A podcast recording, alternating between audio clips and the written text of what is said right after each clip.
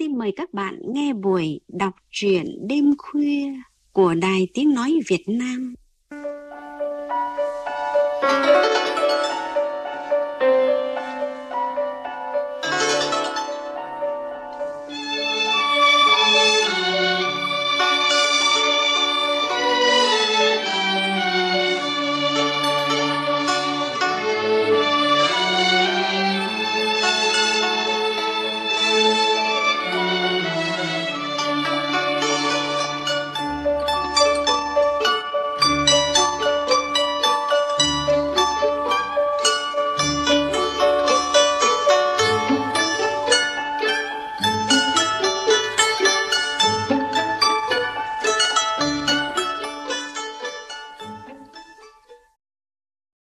Thưa các bạn, nhà văn Võ Thị Xuân Hà không còn xa lạ với nhiều bạn đọc qua các tập truyện ngắn như Vĩnh biệt giấc mơ ngọt ngào, Bầy hươu nhảy múa, Cổ tích cho tuổi học trò, Kẻ đối đầu, Giá nhang đèn và những chuyện khác.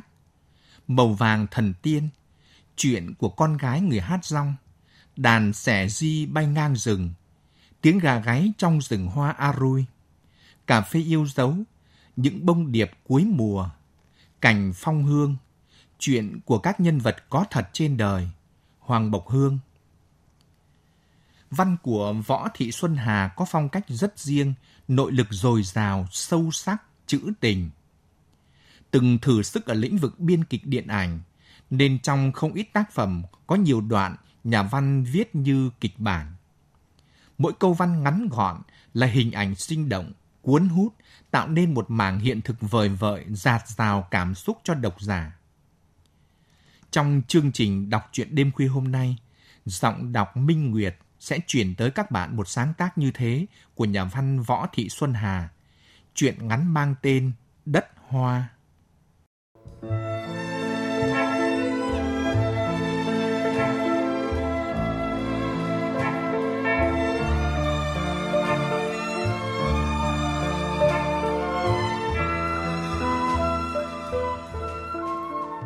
Gần đến cái cầu nhỏ ọp ẹp bắc qua nhánh phụ của sông, Quảng quay lại gọi giật vợ. Này, ngắm cái gì thế?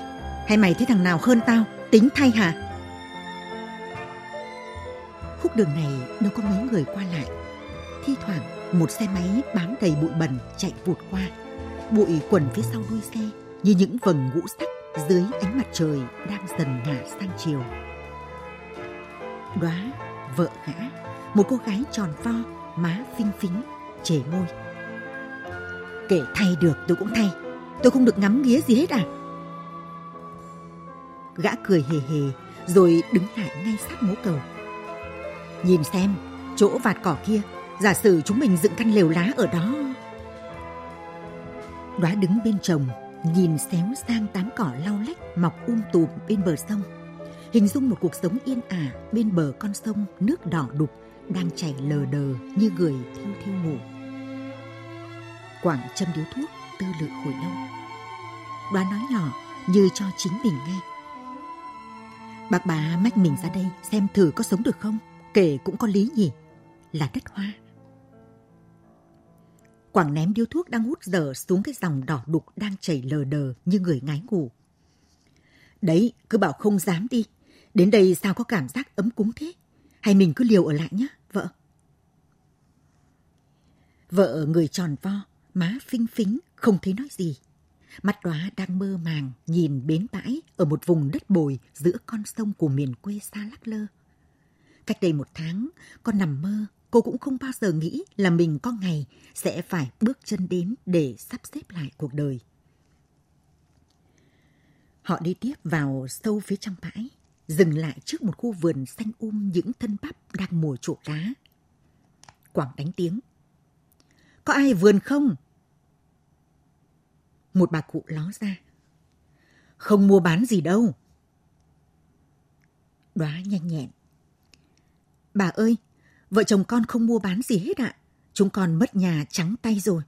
Lũ quét sạch nhà cửa hồi đầu tháng, mất cả đàn bò năm con. Hai vợ chồng cứ đánh liều đi thẳng vào, ngồi phệt xuống thềm đất. Lúc ấy trong căn lều lá vọng ra tiếng trẻ khóc. Nghe tiếng khóc ọ ẹ, rõ ra trẻ sơ sinh. Rồi tiếng một phụ nữ trẻ. Đây thì hơn gì, chỉ có nắm tay cái vườn bắp. Đang mùa dịch này, các người từ đâu về, liệu có mang theo mầm dịch không đấy? Quảng gãi đầu. Chúng em không sốt diệt gì hết. Vợ em nó khỏe như vâm thế kia. Em non gầy nhẳng như thế này, nhưng lâu lắm rồi không ốm. Nhà bác có thể xẻ việc cho chúng em với. Đã nom thấy bà cụ đang ngồi bóc vỏ sắn trong lều. Tiếng trẻ sơ sinh vẫn đang quậy quạ, ọ ẹ bên trong cái buồng nhỏ được ngăn bằng tấm tôn. Căn lều được thưng bằng những thân bắp khô, kết với tấm lưới B40 nham nhở. Vợ chồng gá nghĩa hay có kết hôn? Chưa có con hay ném con đâu rồi? Quảng đáp lời. Em làm cả chục mâm cưới hỏi chị ơi, con chưa có. Cha mẹ hai bên các cụ rủ nhau đi cả rồi. Nhẹ còn cha, lũ về cha em vỡ ruột, không có thuyền đưa cụ đi cấp cứu. Đành bơi ra giữa dòng nước kiếm cái thân gỗ, kéo vào, đóng quáng quàng bộ liệm. Mà cũng có đưa đi đâu được. Lấy dây treo cái quan cho cha nằm ngay ngắn trên chạc cây trứng cá. Hương nhang cũng không có, đành khấn trời khấn Phật đại xá. Vài hôm sau nước rút, em tháo dây, đưa được cha lên núi nằm với tổ tiên, yên ổn rồi, mới lôi nhau đi. Quảng nói rành rẽ, mắt giáo hoành, không chảy ra giọt nước nào. Còn đoá thì gục đầu chùi nước mắt vào vạt áo. Trong buồng im lặng. Bà cụ cũng im lặng, mà hình như cụ bị điếc thì phải. Nên gương mặt không có chút động đậy. Những nếp nhăn nằm im từng vệt trên cái má lõm. Bụng đóa réo ủng ục. Bà cụ bảo, đói phải không? Ra vườn cua ít lá vào bắt bếp. Bỗng dưng như người trong nhà, Quảng cuống quýt vơ nháo nhào cả đống cành lá bắp khô ném vào góc sân. Ở đó có một kiềng đun củi. Bếp than còn đang hồng. Chỉ lúc sau, lửa nổi lên nổ lách tách dưới cái đáy nồi luộc sắn. Lửa reo sàn sạt, đỏ cả một góc sân. Lúc ấy mặt trời đang ngả xuống bên nhánh sông ngoài xa. Rau muống già trôi chậm lắm. Ánh hoàng hôn nhuộm lên những cánh hoa, một màu tím da diết. Mãi sau, Hân mới bước ra. Từ trong buồng, cô đã quan sát hai người, tính thầm sắp đặt công việc cho họ như chơi trò búp bê ngày nhỏ. Thì cô cũng tuột hết, khác gì hai người kia đâu. Có khi không bằng phải quyết định đến đây dựng lều nuôi con một mình. Trước khi đi cùng đoàn khảo sát các vùng đập thủy điện có nguy cơ bị vỡ, tìm cách khắc phục và bảo vệ qua mùa lũ lụt. Bình dặn. Em nhớ ăn uống đầy đủ, con đã nghe được chúng mình nói chuyện với nhau rồi đấy. Anh lo công việc xong, sẽ xin phép lãnh đạo đơn vị đưa em về quê, báo cáo thành tích của chúng mình. Xin các cụ tổ chức cưới. Hân là cô giáo dạy mẫu giáo hợp đồng cô ra trường, nhờ đứa bạn giới thiệu xin được chân hợp đồng tận vùng nước nổi ấy. Đơn vị của Bình đóng trên vùng đất quanh năm lũ lụt, mây mù trắng xóa, nắng thì như đổ lửa. Các đập thủy điện nhỏ lần lượt được xây dựng, giúp cho người dân biết đến những tiện ích của cách mạng công nghệ. Một lần Bình nói nhỏ với người yêu. Tuy làm đập thủy điện đem nguồn năng lượng phục vụ bà con, nhưng anh cứ thấy sai sai thế nào ấy em ạ. Hân chỉ nói. Phải có quy hoạch chứ anh nhỉ? Là các nhà hoạch định ấy. Hai người im lặng bên nhau. Trong giây phút, họ quên đi hoàn cảnh đang khá vất vả của mình. Mặc kệ cái thai đang đạp loi nhoi trong bụng mẹ. Hình như họ có cùng suy nghĩ về những cái đập thủy điện nhỏ. Họ ngồi trong căn phòng lợp ngói cũ kỹ mà trường mẫu giáo bố trí cho giáo viên từ xa về ở. Trong căn phòng này có thể nhìn được ra xa hút nơi có những thảm cỏ xanh trải dài ngang thung.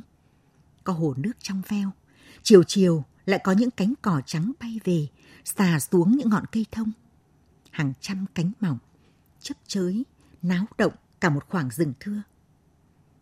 Ở bên kia ngọn đồi, phía có cái hồ nước trong veo. Tiếng ai đó hát nghe mượt mà quá, như là tiếng của cổ nhân vọng về, thanh thoát và nhớ nhung đến kỳ lạ. Gió đông xe lạnh màn mai, cánh hoa sương nặng giọt rơi xuống thềm. Áo đơn, ngại, chẳng cuốn rèm.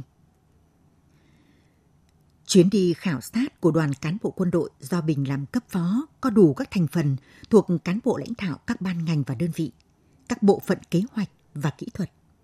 Lẽ ra họ đã xong phần việc chính và sẽ về để làm báo cáo cho cấp trên. Nhưng mưa to quá, mưa liên tục cả tuần rồi, vẫn chưa dứt. Rồi nước dâng lên khắp vùng. Trên núi cao, lũ đổ xuống. Có lệnh trên để đoàn ở lại, trực ứng phó với lũ lụt. Chưa có biện pháp khả thi để ứng phó tại các đập thủy điện nhỏ, nhưng các đơn vị được cấp tàu xuồng đã cứu được rất nhiều người vùng lụt. Vật lộn với mưa lũ, cứu từng người đưa về vùng an toàn. Các chàng trai mặc áo đính gần như bợt bạt trong gió rét vì mưa dầm hàng chục ngày. Áo quần ướt sũng, không có cả một chỗ hong khô. Ăn mì tôm khói ngay trên xuồng, làm gì có nước sôi để dội mì. Họ bẻ từng vụn mì khô bỏ vào miệng, nhai rệu rào. Suốt những ngày sau đó, đến lượt ngôi trường hân dậy cũng bị lũ quét. Không những bị lũ trắng cả vùng, mà dịch Covid quay trở lại lần hai. Nhà trường đóng cửa. Mấy giáo viên cùng dạy đã về quê từ khi mới mưa bão. Vì cả mấy người đều quê vùng miền Trung. Ai đấy đều có kinh nghiệm chạy lũ lụt. Nhưng thực ra cũng không có kinh nghiệm gì hay. Chỉ biết nước dâng lên đến đâu thì cuốn đồ kéo người chạy lên cao đến đó. Cả bao thế kỷ trôi qua, cứ đến mùa lụt lại khóc ròng cùng với nước. Rồi cái đêm ấy, cả nước bàng hoàng khi nghe tin lũ lụt đã làm sụt cả quả đồi. Đất đá chỉ trong tích tắc trào lên như nham thạch, rồi đổ ụp xuống che lấp hoàn toàn cả một đơn vị đóng quân. Bình cùng mấy chục cán bộ chiến sĩ đã bị chôn vùi trong cái đêm định mệnh ấy. Một phụ huynh cũng có chồng nhận nhiệm vụ thông tin bảo mật trong đoàn công tác đặc biệt cùng Bình, đi nhờ xuồng máy chạy tới trường báo cho Hân biết tin dữ. Báo tin xong, thì cô ấy cũng ngã sụp xuống mạn xuồng. Mấy người phải xuống vào cấp cứu. Họ quên mất, Hân đang bụng mang dạ chửa một mình trong ngôi trường trống hoác. Cô ngồi dựa vào góc tường nhà, mắt mở trừng trừng, không còn sức để khóc người yêu nữa. Đúng hơn là người chồng sắp cưới, là cha của đứa con đang đạp trong bụng cô. Cô cũng quên mất, không báo cho người trên xuồng biết hiện tại cô chỉ có một mình trong ngôi trường nhỏ. Mưa to gió lốc liền mấy ngày. Điện mất, nước thì hướng nước mưa. Đến tin tức qua đài báo cũng không có đài báo mà nghe, mà biết. Sóng wifi dĩ nhiên không còn có thể tồn tại nổi trên cả vùng nước trắng xóa. Cây cối còn bị nhổ bật gốc. Cả quả đồi còn bị đổ sụp thành đống bùn đất. Hân loay hoay tìm cái ăn còn sót lại trong cả mấy gian phòng không còn ai. Rồi cả dãy nhà cấp 4 rột nát bị đổ sập. Hiệu trưởng nhờ tuồng cứu hộ chạy tới. May cứu được Hân đưa đi cấp cứu. Khi ấy cô đang trong cơn đau bụng giấm rằng đã hai ngày liền mà không có nổi hạt cơm lùa cho ấm đứa con nhỏ nhoi đang không còn sức đạp vào thành bụng mẹ. Khi sinh con, Nằm trong căn phòng dành cho sản phụ đẻ thường, cô đã sạc được điện thoại. Những gì cần biết về sự hy sinh của Bình cùng đồng đội cô đã biết rõ. Lúc bấy giờ, nước mắt mới bắt đầu chảy. Một cuộc điện thoại của người bạn gái ở phương xa đã khiến Hân quyết định thay đổi hoàn cảnh sống của mình. Trước, tao có mua rẻ một mảnh vườn ngoài bãi bồi sông Thiên Đức. Ở đó, nhiều người đã về sống rồi. Phường, họ còn vận động dân ra trồng cấy để giữ đất bồi đấy. Mạnh dạn lên Hân. Còn tiền mua vé xe mà ra đấy không? Về thành phố sống mà lại sống ở bãi bồi của sông. Nhưng tao chỉ có thể giúp mày được như vậy thôi. Mẹ con mày cứ về sống ở mảnh vườn đấy đi. Khi nào có tiền gửi trả cho tao cũng được. Tao lấy giá thuê vườn 20 năm thôi. Nhưng mày sẽ cứ ở đó lâu dài. Vài tháng nữa, khi mẹ con cứng cáp, mày tự mở lớp trông trẻ ở đó đã có khá nhiều người tìm đến dựng lán ở. Toàn dân lao động khó khăn đùm bọc nhau, không lo đâu. Tao kẹt bên này vì Covid, không biết bao giờ về được. Mày cứ ôm con về đấy, gọi cho ông anh tao số tao nhắn đây nhé. Ông ấy sẽ đưa chìa khóa cổng, báo phường và làm mọi thủ tục viết tay cho mày thay tao. Cứ viết giấy cho đàng hoàng. Chưa có tiền thì cũng viết giấy để mày đứng tên mảnh vườn đấy. Vui lên nhá. Chăm sóc cho con mình thật tốt đấy. Cha mẹ ở quê đã có anh trai chị dâu lo. Không thể mang con về quê. Hân hiểu cho dù dân làng có thông cảm đến bấy, cô cũng không thể đem con về sống ở quê được. Cô xách làn tã lót, ôm con trai mới sinh, bắt xe chạy mấy trăm cây số ra các thành phố phía Bắc. Mọi việc cô được anh trai chị dâu của bạn giúp tận tình. Vậy là ở lại đất này, là nhà tạm. Nhưng ai biết ở đời, nhà xây thì bị sụp tan tành, còn nhà tạm thì ở vừa mát vừa chắc chắn. Ai biết ở đời, lừng lững ở thung đồi thì bị nạn sụt đồi, còn ra ở giữa bãi bồi sông lại là nơi chắc chắn nhất. Buổi trưa hôm đó, bà cụ đi bán dạo lang thang đến cái bãi bồi này. Đúng lúc Hân đang bị cảm cúm. Cô thiếp ngủ mê man, bỏ mặc con trai khóc khàn cả tiếng. Bà cụ nghe tiếng trẻ sơ sinh khóc thì liền bước vào cái nhà lá nhỏ, cuống lên tìm bình sữa, rồi tự lần tìm các thứ đun nước pha sữa cho thằng bé. Nhân thể pha luôn chút sữa đổ vào miệng Hân. Hân tỉnh dậy, nhìn thấy bà cụ không ngạc nhiên chút nào. Cô hỏi. Cụ ở tỉnh nào tới đây ạ? Bà cụ hơi ngần ngại một chút rồi giải bày. Tôi ở Thanh Hóa cô ạ, nhưng tôi không như mọi người nghĩ về vùng quê tôi đâu. Các con tôi đi xuất khẩu lao động hết, giờ bị kẹt bên đó. Việc không có, đền cũng không có tiền gửi về nữa rồi. Chúng nó lo giữ được nơi ở, lo đủ ăn cũng đã khốn khó lắm. Ông nhà tôi về cõi lâu rồi. Tôi theo chân mấy bà trong xóm ra đây bán dạo kiếm ăn. Tôi lao động để kiếm ăn, chứ không ăn bám ai đâu. Hân vã mồ hôi, tỉnh hơn, liền đề nghị.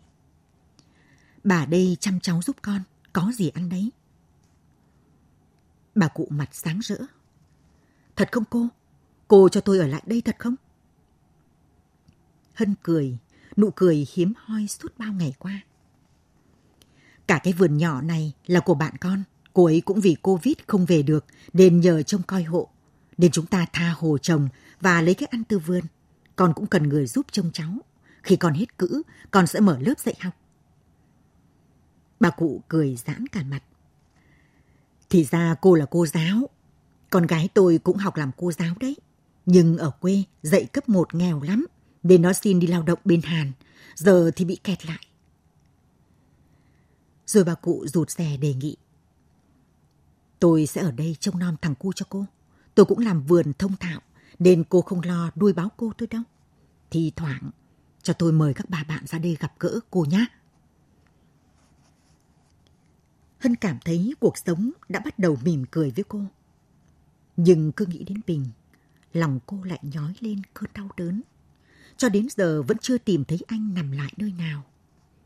Nhìn con trai ngủ say, trong cái đôi kết bằng mây, gương mặt sống mũi hao hao bố.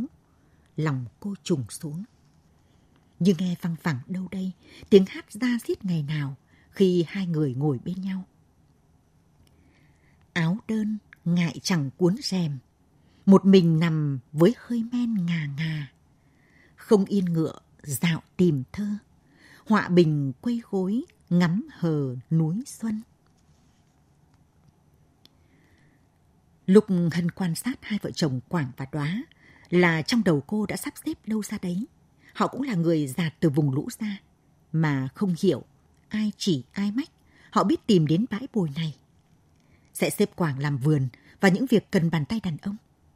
Cô vợ tên toá tròn lẳn thế kia, mặt xinh như búp bê, ngồ ngộ thế kia, sẽ giúp cho Hân trông nom các bé, sẽ ngăn cho họ một khoảnh đất dựng cái lều. Hân bước ra, Quảng nhanh nhầu. Chúng em chào chị gái. Chị cho chúng em tá túc. Coi như chị cắt chút đất vườn cho vợ chồng em thuê ở. Em sẽ biết cách dựng tạm cái lán lá. Vợ chồng em sẽ làm lụng lao động lấy cái ăn. Không làm phiền chị và cụ đâu. Hân cười. Thế nào là không làm phiền? Đây là đất hoa. Tôi tính thế này.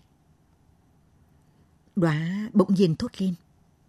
Chị ơi, cho vợ chồng em gọi chị là chị gái nhé. Chị ơi, Em có đọc sách đấy. Em có đọc cuốn sách viết hay quá cơ. Họ viết thế này. Con người tự gây họa cho mình. Đức Chúa Trời không đem họa đến, nhưng con người đã tự hủy hoại mình bằng việc phá nát môi trường tự nhiên. Rồi sẽ có lúc nạn hồng thủy xảy ra. Khi ấy chỉ có tình thương yêu mới cứu được nòi giống cho loài người. Quảng nhìn vợ tha thiết, không buông câu diễu cợt như mọi khi. Hân gật đầu với đoá, xác nhận tình thân mới mẻ. Còn bà cụ thì vẫn cứ như điếc, mặt không biểu cảm gì. Bà chăm chú gập mấy cái tã cho thằng cu con đang ọ ẹ cười trong cái nôi mây.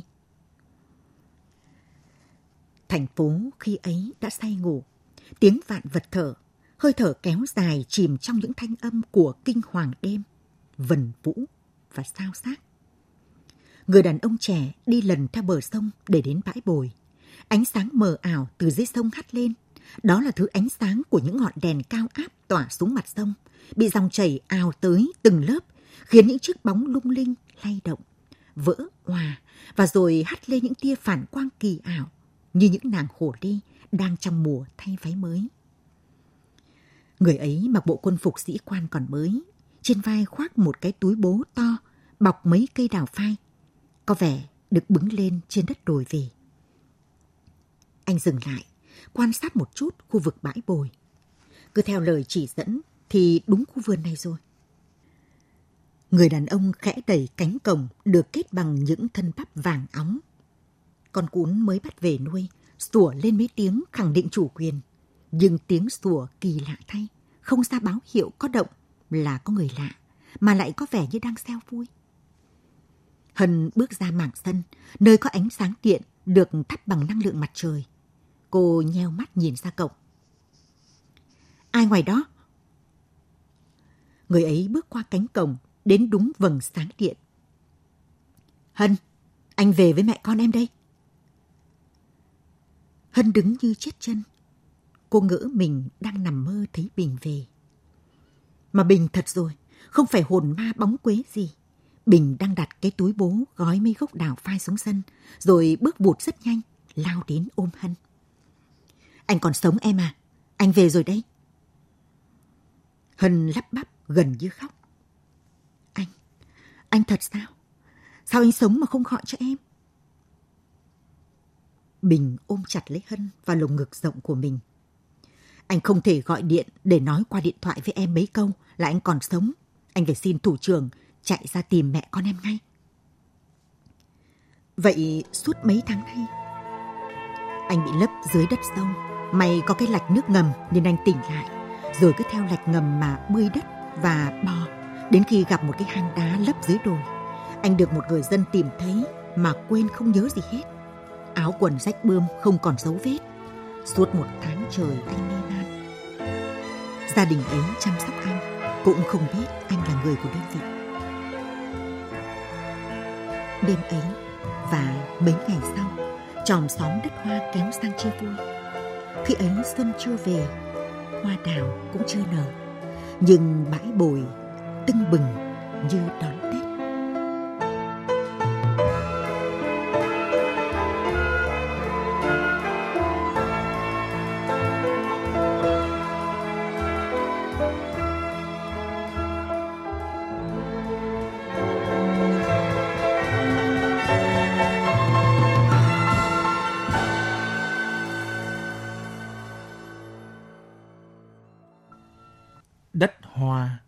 Nhan đề rất hay và giàu sức gợi. Xuất phát từ đâu mà nhà văn Võ Thị Xuân Hà lại đặt tên cho chuyện ngắn của mình như vậy? Và nó mang ý nghĩa gì? Niềm cảm hứng nào khiến tác giả viết nên chuyện ngắn này? Tất cả sẽ được hé lộ phần nào qua cuộc trò chuyện giữa nhà văn Võ Thị Xuân Hà và phóng viên chương trình. Mời các bạn cùng nghe. Vâng, thưa nhà văn ờ, Võ Thị Xuân Hà, sau khi mà quý vị ờ, thính giả nghe chuyện ngắn Đất Hoa, tôi nghĩ là mỗi người sẽ có những cảm nhận khác nhau về chuyện ngắn, về cái không khí của chuyện, về cách xây dựng nhân vật, tình huống cũng như là cái thông điệp chị gửi gắm qua cái chuyện ngắn này. À, vậy cảm hứng nào để chị viết nên chuyện ngắn này ạ? Như mọi người đều biết là miền Trung của chúng ta gặp những cái trận lũ lụt rất là kinh hoàng và có sự hy sinh mất mát rất là lớn tôi cứ hình dung là một trong số những người mà bị đất vùi đấy họ sống sót trở về. Đấy, tôi hình dung như thế cho nên tôi đã viết cái câu chuyện đất hoa là đời thực. Cái thứ hai mà tôi dựa vào để ra được cái mô típ đất hoa ấy, thì tôi nghĩ rằng loài người là có những cái truyền thuyết có nạn hồng thủy. Và khi có nạn hồng thủy thì được bên thiên chúa thì hiểu là đức chúa nhưng bên phật thì hiểu là đức phật được trời hoặc chúng ta dùng từ vũ trụ cứu. Và có những cái mảnh đất nhô lên trong cái vùng nước rộng mênh mông của nạn hồng thủy, thì đó chính là đất hoa. Cái đất hoa của tôi là hình ảnh mà niềm tin của con người để chúng ta vẫn giữ được cái sự sống xanh tươi. Đấy là ý tưởng thứ hai. Thứ ba nữa là tôi là người gốc huế, thành ra là tôi cũng hay đọc những bài thơ, bài phú của các đức vua, đức chúa thời nguyễn. Thế thì tôi đọc được cái bài thơ hoán khê sa của đức tùng thiện vương biên thẩm thì ba ý tưởng đó thì tôi bật ra được cái đất hoa. À, ý tưởng đầu tiên thì tôi nói rồi thì nó tạo nên được cái nền cốt của chuyện tạo nên được cái mảnh đất mà sẽ nở hoa. À vậy cái thông điệp chị gửi gắm qua cái chuyện ngắn này. Độc giả vừa nghe cái chuyện đó đọc ở trên ờ, làn sóng đài tiếng nói Việt Nam thì hiểu được là uh, niềm tin của chúng ta là mọi việc là sẽ kết thúc tốt đẹp cho dù chúng ta có đi qua gian nan hoạn nạn và cái nhân vật nữ là nhân vật chính ấy, là một cái người phụ nữ Việt Nam điển hình rất là can đảm kiên cường sinh con một mình khi mà chồng chưa cưới đã mất tích. Và có những nhân vật phụ vợ chồng Quảng họ cũng mất mát tang thương mất hết nhà cửa ruộng vườn lũ lụt cuốn hết thì họ cũng đi tìm một miền đất hứa. Và vợ chồng Quảng tuy là nông dân và tôi gắn vào nhân vật cô vợ ấy, nông dân nhưng mà lại đọc được những cái tài liệu rất hay. Và cái cách tôi đặt như thế có lẽ là sẽ thuyết phục được độc giả bởi vì người ta hồn nhiên lắm. Người ta tự ngẫm theo cái cách hiểu của người nông dân. Và nghe chuyện của tôi thì nghe chậm. Có thể nghe qua làn sóng đài tiếng nói rồi nghe lại. Lại nghe lại. Vâng. vì sao lại nhà văn lại nói là đọc chậm và nghe chậm ạ? Câu chữ của tôi không mạnh mẽ gấp gáp không ờ, ồn ào náo nhiệt. Mà câu chữ của tôi là nó như cái mạch ngầm là một, cái hai, nếu có thể ví nó trong một dàn nhạc có bè cao, bè trầm, thì giọng văn tôi là giọng văn trầm. Thì bắt buộc độc giả về đọc chậm, bởi vì triết lý của tác giả đặt ở trong câu chữ. Tôi đặt chữ nào là nó có ý chữ đấy.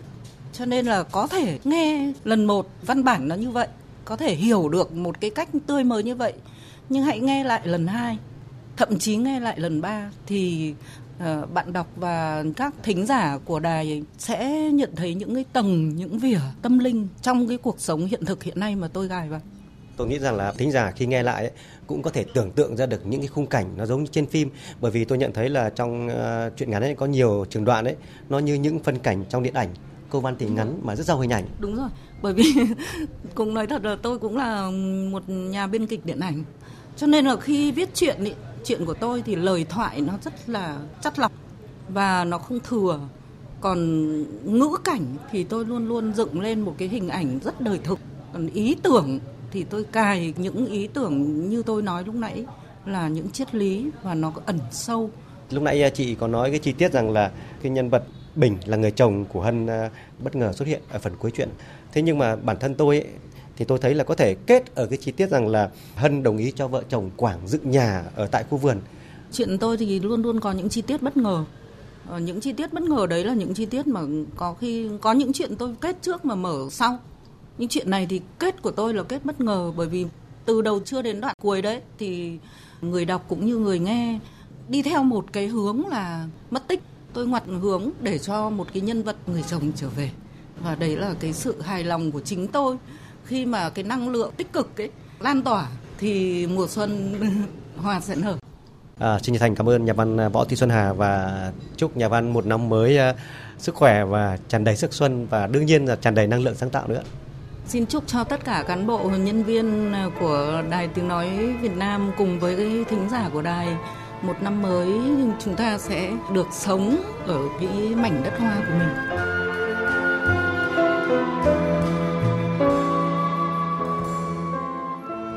Thân mến, chương trình đọc truyện đêm khuya hôm nay do biên tập viên Nguyễn Vũ Hà thực hiện đến đây là hết. Thân ái chào tạm biệt và hẹn gặp lại các bạn trong những chương trình sau.